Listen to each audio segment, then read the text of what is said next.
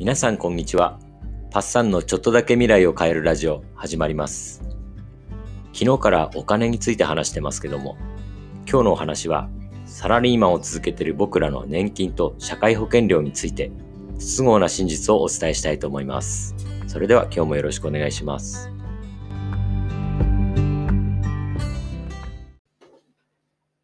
サラリーマンって収入や老後の年金の面で言ったら悪いイメージってあんまりなかったですよね。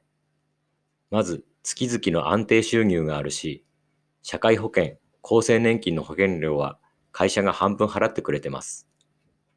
国民年金も自営業者よりは将来の年金の受け取り額もはるかに多いです。いいじゃん。きついのは自営業者でしょ？と思いますよね。将来の年金の受け取り額について比較してみましょう。ざっくり例を出しますね。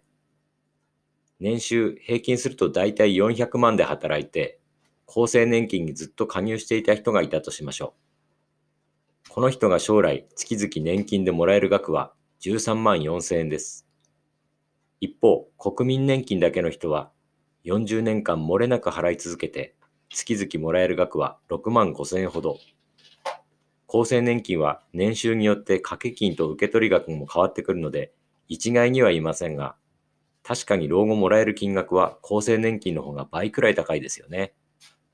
これは全国民が加入する老齢基礎年金、つまり国民年金の上に厚生年金も上乗せになってるからなんです。いわゆる2階建てというやつです。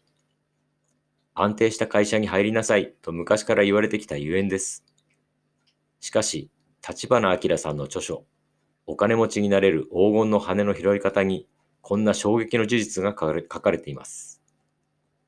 払った額と受け取る額で比較すると、国民年金だけの人が、人の方が得をするというんです。どういうことかお話ししましょう。現在、国民年金への加入は義務ですが、何らかの理由で保険料を払っていない人が3割以上もいると言われています。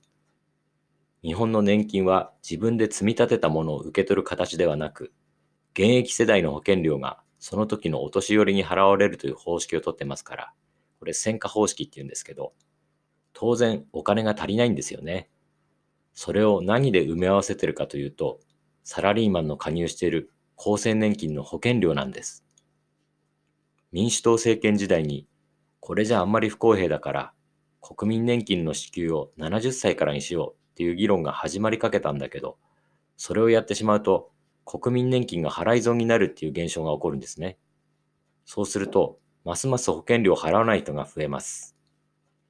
年金制度を破壊さ、破綻させないためには、黙って天引きされてるおとなしいサラリーマンから取ろうっていうことになってるんです。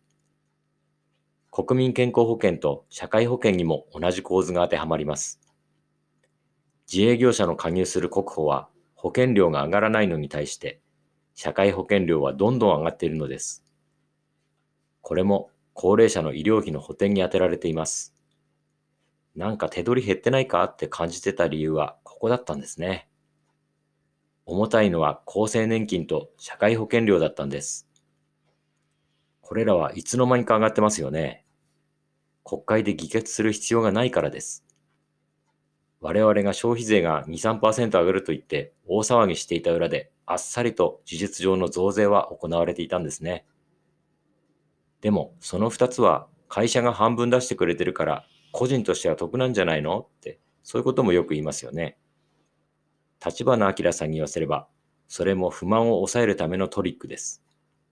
元からそれは人件費に含まれているのだから本来ならサラリーマンであるあなたが給料として受け取って叱るべきものだということです。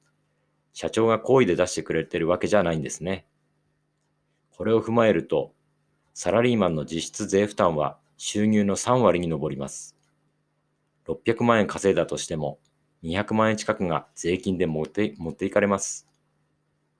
これではなかなかお金持ちになれないですよね。というわけで、今日はサラリーマンの奪われっぷりについてお話ししました。